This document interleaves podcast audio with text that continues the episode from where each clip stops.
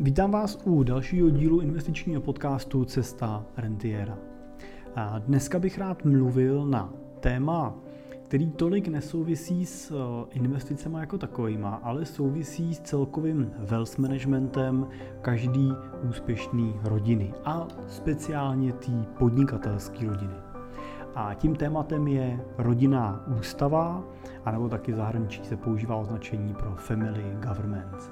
A chtěl bych vám dneska ukázat, jak právě rodinná ústava může fungovat ať už u velkých podnikatelských rodin, anebo v nějaký menší míře i pro většinu běžných investorů a řekněme investorských rodin. Moje jméno je Jiří Cimpel a jsem spolumajitel a privátní investiční poradce ve společnosti Cimpel a partneři, kde se jako privátní investiční poradci a wealth manažeři staráme o naše klienty a pomáháme jim na jejich cestě k rentě a k tomu, aby jim ta renta nikdy nedošla. Typicky pracujeme pro investory s portfoliama od 5-10 milionů výš, ale pro spolupráci s náma je možné začít už s investicí od 2 milionů nebo milionů a třeba 20 tisíc měsíčně. Tak a pokud je to vaše téma, jsme tady samozřejmě pro vás, můžete se na mě obrátit, napsat mi na jiří@cimpel.cz a nebo na našem webu www.cimpel.cz v pravém horním rohu si zaškrtnout, že chcete být klientem a my se vám ozveme. No a teď už pojďme do tématu rodinné ústavy. Já jsem před nějakým časem seděl s mým klientem a narazili jsme na zajímavou situaci. Oni plánují nákup nemovitostí ve Velké Británii, kde žije jejich dcera a oni by chtěli trávit víc času její blízkosti. A při výběru domů narazili na místo, které se jim líbí a zjistili zajímavou věc. A to je to, že pozemek, na kterém dům stojí, by nezískali do svého osobního vlastnictví, ale pouze do pronájmu. A to na 200 let. Pozemky totiž vlastní místní šlechtická rodina, která je svým rodinným a která s tím svým rodinným a majetkovým plánem dívá dokonce až 500 let dopředu. No a tak vlastně jsou schopní plánovat i takovou věc, jako je pronájem svých pozemků na 200 let. Ona samozřejmě Británie má speciální režim, pozemky těm šlechticům vlastně propůjčuje královská rodina, takže ten pronájem těch pozemků je relativně běžný, ta cena toho pozemku tím pádem je o něco nižší, v podstatě opravdu platíte ten pronájem a musíte počítat, že po těch 200 letech opravdu ten pozemek pak s tou stavbou vracíte a oni tím teda získali, kromě té ceny, kterou na začátku získali, i zhodnocení toho pozemku v podobě té stavby. Pokud samozřejmě po 200 letech ještě ta stavba bude benefitem na té parcele. Tak, je ale každopádně zajímavý ten pohled v tom majetkovém plánu na 500 let dopředu a na to, že někdo dokáže přemýšlet i na tom, že s váma uzavře smlouvu o pronájmu na 200 let dopředu. My jsme tohle s tím klientem diskutovali, vyhodnocovali jsme nějaký pro a proti, zvažovali jsme různý rizika kolem toho. To je samozřejmě v tomhle případě, pokud takovou nemovitost vlastně postavíte, tak se nedíváte už na to, jak to ovlivní vás, protože vy se pravděpodobně nedožijete toho 200letého horizontu, pravděpodobně už se nedíváte ani na to, jak to ovlivní vaše děti, ale vlastně uvažujeme až vlastně v rozmezí té třetí a čtvrtý generace, která by s takovým majetkem případně potom disponovala v rámci nějakého dědictví, pokud by teda zůstal majetek v rodině a nebyl by prodaný. A i to nás vlastně vedlo zase k další úvaze s tím klientem, vlastně, kdy jsme museli přemýšlet nejenom o tom, jak bude majetek vlastně předávat a jak bude ovlivňovat ten majetek jeho děti, ale už jsme museli začít přemýšlet i na děti jeho dětí a děti jejich dětí. A dostali jsme se o několik dalších generací dál, než vůbec ho vlastně v té první fázi napadlo. No a jak teda vlastně třeba plánuje normální člověk? Jaký je teda časový horizont, ve kterým dokážete třeba plánovat vy? Takový horizont se nám většinou mění v průběhu života. Když jsme mladí, tak plánujeme na dny, maximálně týdny dopředu, A čím jsme starší a zkušenější, tak nám přibývá i zodpovědnost. Myšleno třeba děti, máte zodpovědnost za to, že platíte nějaké svoje bydlení, ať už vlastní nebo nájemní, máte podnikání, třeba firmu a tak dále, staráte se třeba o rodiče, pomáháte rodině a tak dále, tak dále. A tak se musíme dívat víc dopředu a jsme schopní a nucený plánovat většinou minimálně v řádu let. A s přibývajícíma letama se řada z nás dokáže dívat i na zbytek svýho života a většinou třeba s věkem kolem 60 let a víc, tak přichází i motivace a schopnost přemýšlet už i o další generaci a o tom, jak jí tím svým, ať už samozřejmě životem, příkladem, anebo taky majetkem ovlivníme. Já jsem měl možnost se před asi 2 rokama setkat na jedné konferenci českých wealth managerů s šlechticem českým, panem Konstantinem Kinským, který vlastní zámek a pozemky ve Žďáru nad Sázavou, který nám tam popisoval ten jejich pohled na správu majetku. Mluvil o tom, že on sám vlastně získal zámek a pozemky jako dědictví od svého otce a tu svoji roli v tom majetku vnímá jako roli správce. A to je jeden obrovský rozdíl v tom vnímání toho přístupu k majetku u těch starých rodů, který si předávají ten majetek po generace, často opravdu už třeba 100 let, a mezi náma tady v České republice, protože tato historie byla u nás hodně přerušená, byla hodně tím minulým režimem vlastně zasažená a tohle téma vlastně je téma, ke kterému se v podstatě teď vracíme zase zpátky po minimálně té jedné vlastně vynechané generaci, kdy v podstatě nebylo moc co předávat. A dneska samozřejmě touhle otázkou se zabývá mnoho těch, už jsem zmínil, těch podnikatelských rodin, který aktuálně přichází do toho stavu, kdy ta první generace těch zakladatelů a tvůrců toho biznisu dneska přemýšlí, jak ten biznis předat na tu další generaci nebo případně jak ho exitovat. A když ho budou exitovat a prodají tu firmu, tak jak vlastně potom spravovat ten často nezměrný majetek tak, aby byl pro tu rodinu dlouhodobě spíš tím požehnáním a tím, co pomáhá, než nějakým břemenem, který ta rodina si musí nést a musí se o něj starat a musí se mu přizpůsobovat. Takže ten pohled toho správcovství, toho majetku, je vlastně trošičku jiný pohled než pohled vlastnictví. A on nám popsal, že jeho úkolem a jeho pohledem na ten majetek je spravovat ten majetek, který získal od té předchozí generace, od svého otce, v průběhu toho svého života tak, aby ho mohl on potom tomu svýmu následovníkovi předat v lepším stavu, než ho převzal. To znamená, tou jeho rolí není ten majetek užívat. Nedívá se na ten majetek jako něco, co získal nebo vybudoval a teď to má utratit a má si to zpátky maximálně užít, ale skutečně se na to dívá, takže jeho rolí je ta role ho spravovat jako zodpovědný správce, rozvíjet a připravit vlastně na to další předání. Já jsem letos s rodinou shodou okolností navštívil při našem putování po Čechách i jejich zámek ve Žďáru nad Sázavou a Zelenou horu. A musím říct, že odkaz rodiny Kinských je tady cítit na každém rohu a na každém kroku. Je vidět jejich snaha o propojení zámku třeba s životem místních, protože třeba například v prostorách zámku pořád funguje základní škola, anebo třeba hasičská zbrojnice dobrovolných hasičů, kterou založili už kdysi předkové Kinských. A zámecké prostory se snaží otvírat veřejnosti. A to mi přijde hezký, protože ten pohled na ten zámek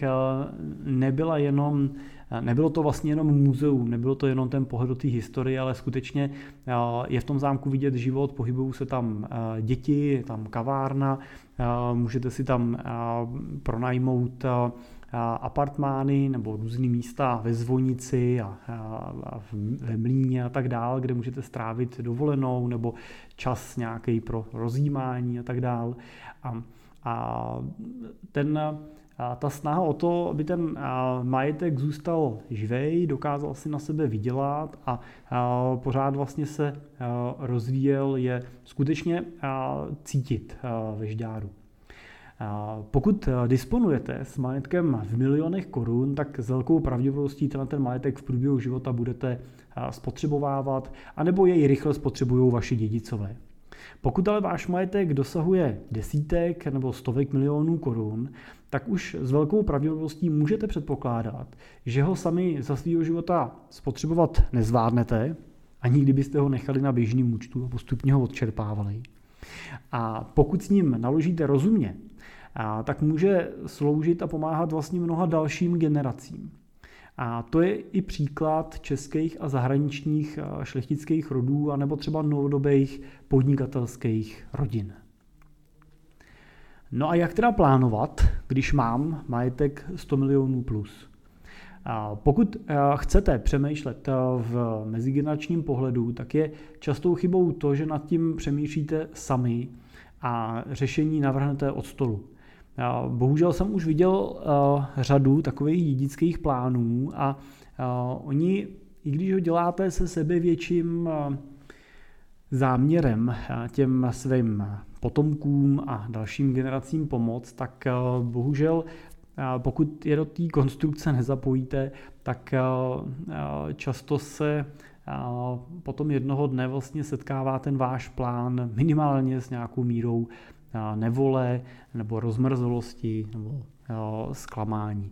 Já chápu, že to už většinou vy nevidíte, protože tenhle proces většinou v tomhle případě nastává až po vaší smrti, ale pokud jste zodpovědný správci majetku a chcete skutečně tím majetkem svoji rodinu rozvíjet, tak byste měli jít o krok dál. A k téhle diskuzi a úvaze nad přípravou toho vašeho mezigeneračního dědického plánu a majetkového plánu byste měli být vždycky schopný přizvat i ty další generace v podobě vašich dětí a případně třeba i vnoučat, pokud jim to už věk dovolí.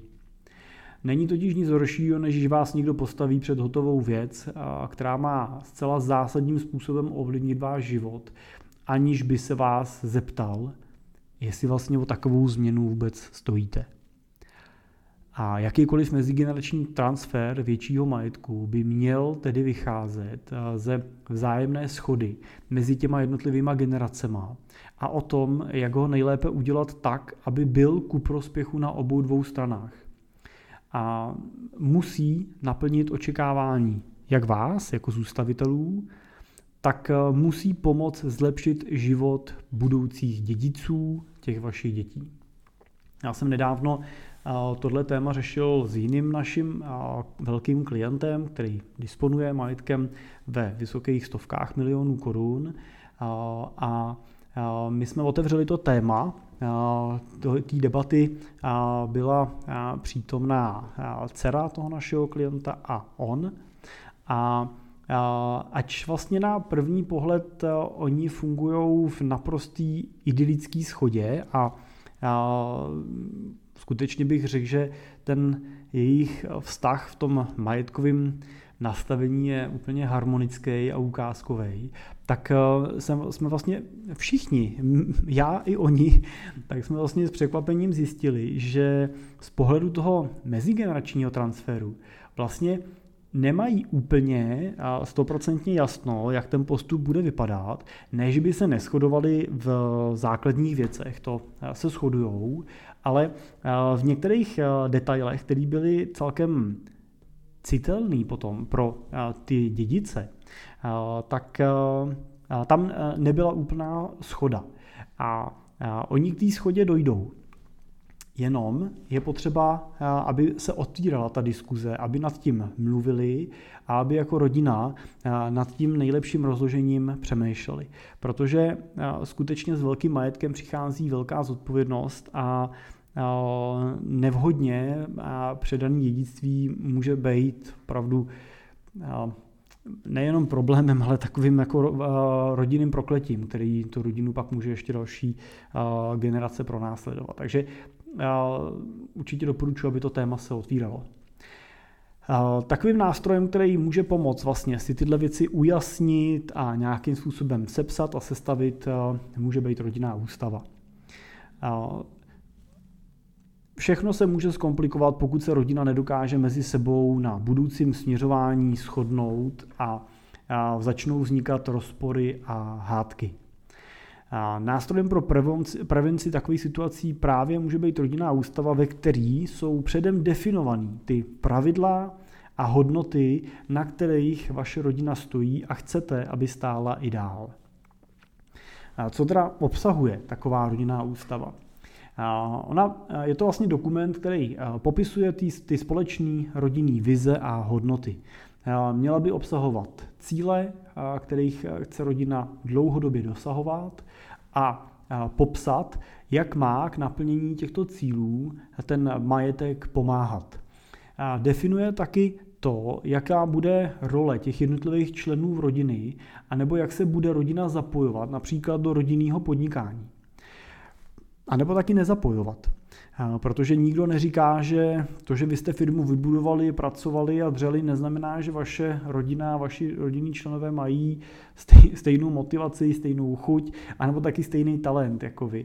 A je zcela relevantní možností to, že se vlastně shodnete na tom, že firma buď bude prodaná, anebo bude třeba řízená profesionálně ze strany nějakého profesionálního managementu a rodina bude v roli řídící a naopak si tu ústavu řeknete, že rodina nebude kecat tomu managementu do toho exekutivního řízení a nechá ho na něj a bude se věnovat až té strategické otázce z té majitelské roviny.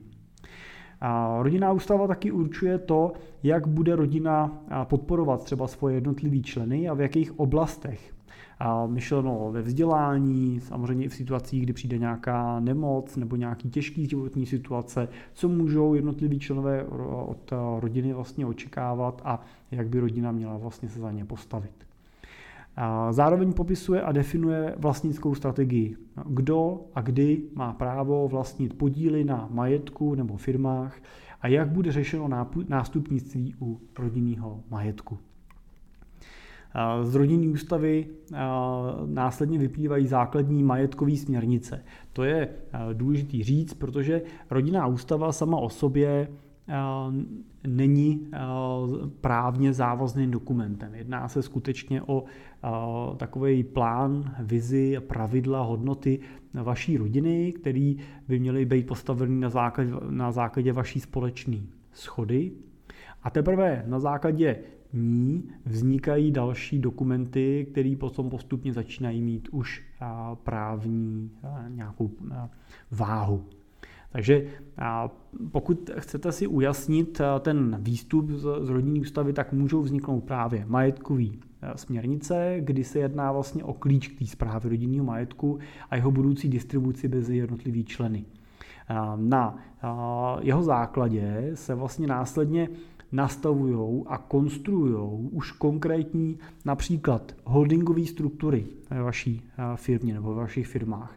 Vytváří se vlastnické strategie, zakládají se třeba svěřenské fondy a nebo samozřejmě na základě toho vznikají různý závěti a notářský zápisy a podobné věci, dědický smlouvy a tak dále.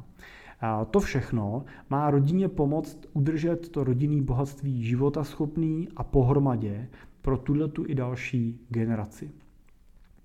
A tohle je asi taky důležitý doplnit v tuhletu chvíli a to je to, že pokud máte představu, že majetek se po vaší smrti rozdělí mezi jednotlivý členy, tak v podstatě nemusí podobný dokument vznikat. Nemusíte si s ním dělat velkou hlavu, když to zjednoduším, protože okamžikem, kdy vy tady nebudete, dostane každý svůj díl, někdo dostane peníze, někdo třeba firmu, někdo třeba nemovitosti a tak dál, někdo dostane cenný papíry, a někdo třeba dostane nic, protože už byl podarovaný za života, ale tím, že majetek se tímhle způsobem rozdělí, tak vlastně nevzniká potřeba té rodiny se dohodnout na tom budoucím vývoji majetku a jeho správě. Tato potřeba vzniká právě ve chvíli, kdy se rozhodnete majetek z jakýkoliv důvodu nedělit, ale zachovat pohromadě. Typickým příkladem může být opravdu to, když ta klíčová část vašeho majetku stojí na firmě, nebo stojí na nějakým nemovitým portfoliu, který není vhodný rozdělovat, anebo třeba je skutečně těch peněz nebo cenných papírů tolik, že je mnohem efektivnější to spravovat pohromadě s nějakou třeba profesionální podporou, než abyste to štěpili mezi jednotlivý členy rodiny, který by si s tím nemuseli třeba zvládnout dobře poradit. Takže rodinná ústava typicky má smysl ve chvíli, kdy spravujete ten majetek společně jako rodina a potřebujete, aby ta rodina měla nějaký pravidla, nějakou formu, jak spolu bude komunikovat a jak se bude ten majetek společně starat. Na ty majetkové směrnice, který jsem zmínil, už navazuje potom plán mezigeneračního předávání majetku a ten je realizovaný závěťma, dědickýma smlouvama nebo třeba svěřenskýma fondama. A jeho cílem je předávat majetek takovým způsobem, aby i nadále mohl plnit roli, kterou mu rodina vytyčila právě v rámci té rodinné ústavy. Tak proč teda mít rodinnou ústavu, tak řekl bych, že to je proto, že ona skutečně posílí rodinný pouta a celistvost rodiny. Dá rodině nějaký pravidla, dá jim důvod, proč se pravidelně setkávat a ty témata řešit. To, co se děje díky rodinné ústavě, je to, že rodina lépe nadefinuje a pochopí společný zájem. A to taky neberte úplně na lehkou míru, protože ten společný cíl je něco, co dává zase rodině důvod zůstat pohromadě, spolupracovat a táhnout za jeden provaz. Taky naučí rodinu kultivovaně a vzájemně komunikovat, protože rodinnou ústavu přesně definujete ty pravidla, jak ta komunikace v rámci rodiny bude fungovat, jak často se budou potkávat, jaký témata budou řešit, jakým systémem budou rozhodovat a tak dále. Taky vtáhne do dění i ty pasivní členy rodiny. Samozřejmě je spousta členů, kteří by se neúčastnili a tím způsobem vlastně je do toho dění zapojíte. A přináší a otvírá vlastně konstruktivní diskuzi, která samozřejmě zlepšuje tu vzájemnou komunikaci. A to se taky myslím, že je důležité dát té rodině důvod k tomu se bavit a dát tomu nějaký formát a nějakou formu. Tak pokud bychom si chtěli říct, jak nebo z čeho se skládá, nebo jaký jsou body, který by rodinná ústava měla mít, tak je tam několik odrážek, které bychom měli v rodinné ústavě vždycky zahrnout. Jedním z těch bodů je definice rodiny. To znamená definovat to, kdo všechno vlastně je součástí rodiny. Jsou to děti, jsou to manželé, manželky, jsou to partneři, sestřenice, jsou to další příbuzní, nebo je to jenom vaše pokrevní linie, to znamená vaše děti, jejich děti a ty partneři, manželé, sestřenice a další se nepočítají vlastně do té úzké rodiny jako takový. Tak tohle je strašně důležitý říct, abyste vlastně si řekli, kdo je vlastně tím, koho se ta rodinná ústava týká. Měli byste si definovat, jaký bude to postavení těch nepřímých členů rodiny. To znamená, pokud jsou tam ty manželé, partneři typicky, tak jaký je to jejich postavení, jaká je jejich funkce, účastní se, neúčastní se rodinné rady, mají právo na to získat nějaký podíl na majetku, jak se budou řešit situace, když se dojde k rozvodu, úmrtí a tak dále. Tak dále se definují hodnoty a vize rodiny. To znamená, co je pro nás jako rodinu důležitý, na čem ten náš majetek byl vybudovaný a na čem chceme, aby stál i dál, jaká je ta naše rodinná vize, co bychom chtěli podporovat a rozvíjet. Měli byste si ujasnit, jestli rodina nebo firma, jo, co má přednost a v jaký situaci. Protože budou situace, ve kterých bude mít vždycky přednost rodina před firmou, ale nastanou i situace, ve kterých musíte zvážit to, jestli tohle není chvíle, kdy má třeba firma naopak zase přednost před rodinou, protože by hrozila případně třeba zkáza firmy, pokud byste nepodnikli kroky pro její ochranu. Takovým typickým příkladem v tomto případě je to, jak řešit situace, kdy ve firmě pracují jednotliví rodinní členové a prostě se někomu nedaří úplně tak, jak by se mu dařit mělo, protože to je rodina, tak možná byste měli přimouřit oči a podporovat ho, ale protože jde i o vaší firmu, tak v určitých chvílích je prostě vhodný si říct, že tudy cesta nevede a je pokračovat jinak. A rodinnou ústavou můžete tyhle pravidla definovat a říct si, jak vlastně pokračovat, jak takový situace řešit, kde je hranice, za kterou už ten vlak nejede. Měli by se si definovat způsob, jak se budou jednotliví členové rodiny zapojovat právě třeba do toho podnikání. Už jsem to zmiňoval na začátku, že některé podnikatelské rodiny mají definováno, že už do toho podnikání vstupují, že nekomplikují život tomu profesionálnímu managementu, který se o ty jejich firmy stará. A některé rodiny zase naopak mají dlouhodobě vliv na řízení a i exekutivu těch svých podniků, takže je na vás, jakou cestu zvolíte, ale určitě je dobrý nad tím přemýšlet předem. A to, pozor, tohle už typicky vlastně je téma, který těžko nadefinujete sami od stolu, ale k tomuhle už tu rodinu potřebujete, aby oni taky řekli, jak to vidí a jakou tu svoji roli oni, aby v tom podnikání rádi zastávali. Měli by se přemýšlet o tom, jaká bude teda ta podpora členů rodiny, tak jak už jsem zmiňoval v těch oblastech, jako je vzdělání, nemoci, těžké životní situace a podobně. Podpora třeba při pořízení bydlení, rozjezdu podnikání. Je určitě dobrý dát tyhle ty pravidla pevný mantinely tomu, co vlastně rodina od toho majetku může čekat. Bude ten majetek podporovat ty členy průběžně, bude vyplácet nějakou rentu, anebo řada klientů, investorů se kloní spíš k tomu, že se snaží, aby ty děti byly motivovaný, si sami prošlápnou tu cestu, nechce je zahltit penězma, sebrat jim tu motivaci k vydělávání, takže definují spíš nějaký pravidla typu právě pomoci při pořízení bydlení, který je třeba pro řadu mladých lidí dneska velmi jako těžká otázka, nebo právě plně podporují vzdělávání, nebo právě nějaký podnikatelský aktivity v podobě nějakých dotací nebo podnikatelských úvěrů. Samozřejmě ty zásadní situace, nemoci, průšvihy nějaký a tak dál. A pak často se uvažuje nad rámcem vlastně důchodu. To znamená, že v jakém věku potom už třeba má každý ten člen rodiny nárok na to získat z toho majetku nějakou už rentu pro zajištění potom toho svého stáří, který samozřejmě nemusí začínat až v 65 letech, ale může začínat mnohem dřív. Tak uvažuje se v rodinné ústavě taky na odměňování rodinných členů, to znamená, jak bude rodina za svoje jednotlivé funkce, ať už ve firmě nebo v rodinné radě a tak dále, ohodnocená. Přemýšlí se na tom, a to je důležitá otázka, podmínky získání podílu ve firmě. Kdy, jakým způsobem, kdo do něj jak vstupuje, získávají to jednotliví členové sami, jak s ním můžou nakládat, nebo se drží přes svěřenský fond, dokdy ho drží, je nějaká podmínka, ve které ho můžou potom zase zpeněžit a tak dále.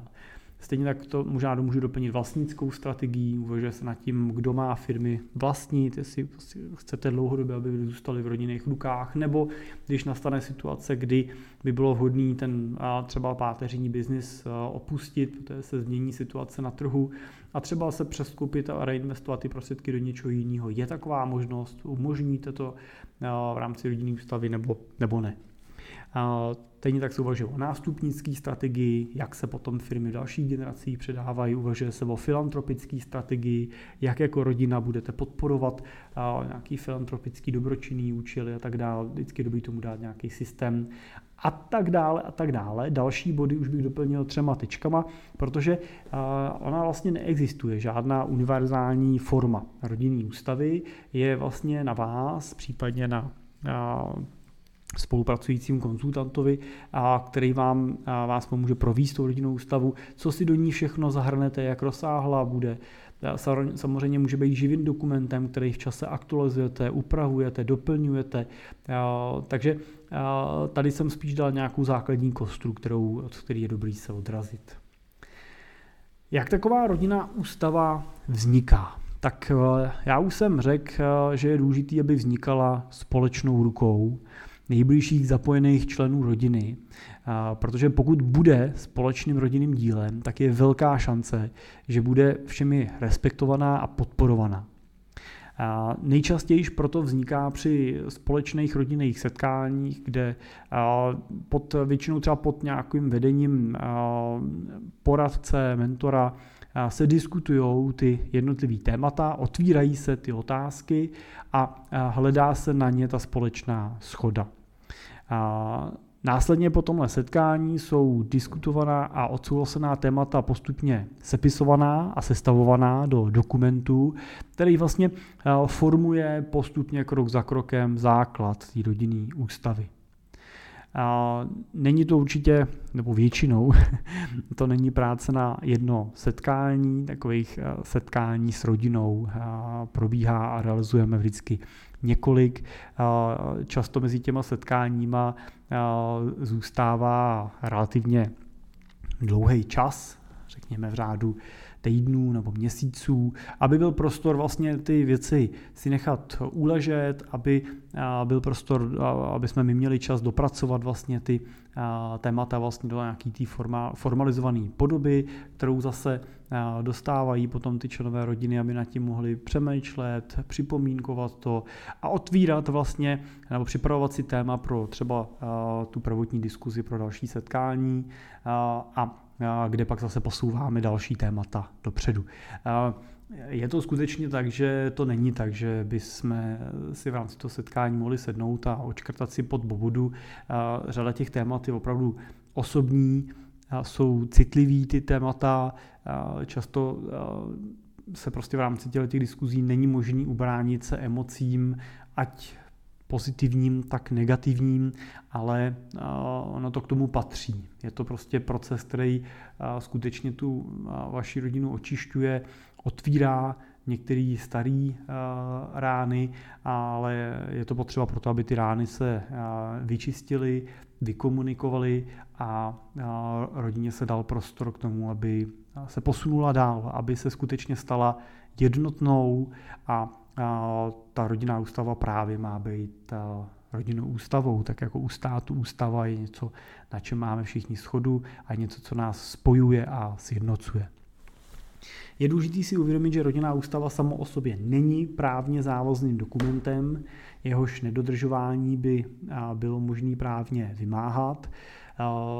Primárně se jedná o rodinný souhlas na těch základních parametrech a hodnotách, ze kterého teprve vychází ty konkrétní právní opatření a nastavení do strukturování rodinného majetku pro současnou i budoucí generaci. Jednodušeně řečeno, rodinná ústava je takový softový dokument, ve kterém si při tom vzniku hlavně povídáme a pak ty výstupy z toho povídání sepisujeme a pak vlastně přichází na řadu už naši nebo vaši právníci a daňaři, který vlastně na základě tohohle zadání jsou schopní vlastně navrhnout konkrétní formální kroky, ať už třeba právě v nastavení nějakých majitelských struktur ve firmách nebo konstrukci majetku a dědického plánu a tak dále, který nám potom pomůžou ten majetek dlouhodobě udržovat. Tak. Jak vám můžeme pomoct vlastně s tím tématem tvorby rodinné ústavy a mezigeneračního plánování? Pro mě je to téma rodinného mezigeneračního plánování velmi blízký a vlastně mě k němu dovedly postupem času diskuze a potřeby a požadavky našich klientů, který tohle téma víc a víc otevírali a proto samozřejmě my jsme hledali nástroje k tomu, jak vlastně uchopit nejenom ten dědický plán z pohledu další generace, ale jak skutečně uchopit ten rodinný majetkový plán, možná můžu vynechat i ten majetkový, je to skutečně rodinný plán na mnoho dalších vlastně generací v ideálním případě, který pomůže tu podnikatelskou rodinu udržet pohromadě a výstí dopředu. A protože právě je mi to téma blízký, tak s tím mým týmem majetkových poradců a právníků a daňových poradců jsme připraveni vám s konstrukcí té rodinné ústavy pomoct a provést vás tím a dovést ji do stavu, ve kterém budete moct si v klidu vydechnout. A teď nemyslím vydechnout naposled, ale myslím takový to vydechnutí si, když víte, že teď už, když na to přijde, můžete odejít, aniž by po vás zůstala paseka. A prosím vás, tohle vydechnutí nemusíte dělat až v 80 letech. Tohle vydechnutí můžete klidně udělat, když je vám 50, tak jako mnoho našich klientů a mnoho i dalších českých podnikatelských, úspěšných podnikatelských rodin to dělá. Těch 80 let už je často na tuhle diskuzi skutečně relativně pozdě. I když pozdě není nikdy, ale včas rozhodně je dřív. Takže pokud to téma pro vás je aktuální, tak můžete samozřejmě se pokusit nějaký základ vypracovat sami. Věřím, že jsem nějaký základní návod vám dneska dal a další samozřejmě můžete hledat, protože family governments nebo rodinné ústavy jsou téma, který se používá ve světě. Je to téma, který se studuje na řadě školách a tak dále, takže můžete se k tomu lecos dočíst a dohledat. Ale pokud hledáte někoho, kdo vás tím tématem provede, kdo vám bude tím partnerem a společníkem na té vaší cestě při konstrukci rodinné ústavy a následné správě toho vašeho rodinného bohatství a majetku, tak jsme tady samozřejmě pro vás a rádi vám s tím pomůžeme. Neváhejte, pokud je to pro vás zajímavý, napište mi na můj e-mail jiřitafináč@cimpel.cz a nebo přes naše webové stránky www.cimpel.cz můžete v pravém horním rohu a kliknout Chci být klientem a my se vám ozveme a domluvíme další postup. Tak díky dneska za pozornost, díky, že jste doposlouchali až do konce, doufám, že byl pro vás ten díl zajímavý. A pokud byste měli nějaký téma, který se v podcastu neobjevilo a rádi byste, aby se objevilo, tak mi neváhejte napsat na www.cestarentiera.cz, můžete vyplnit krátký dotazník a přijde to ke mně a já se tomu tématu budu rád příště se věnovat. Tak ještě jednou díky za pozornost a těším se zase u dalšího dílu brzy naslyšenou.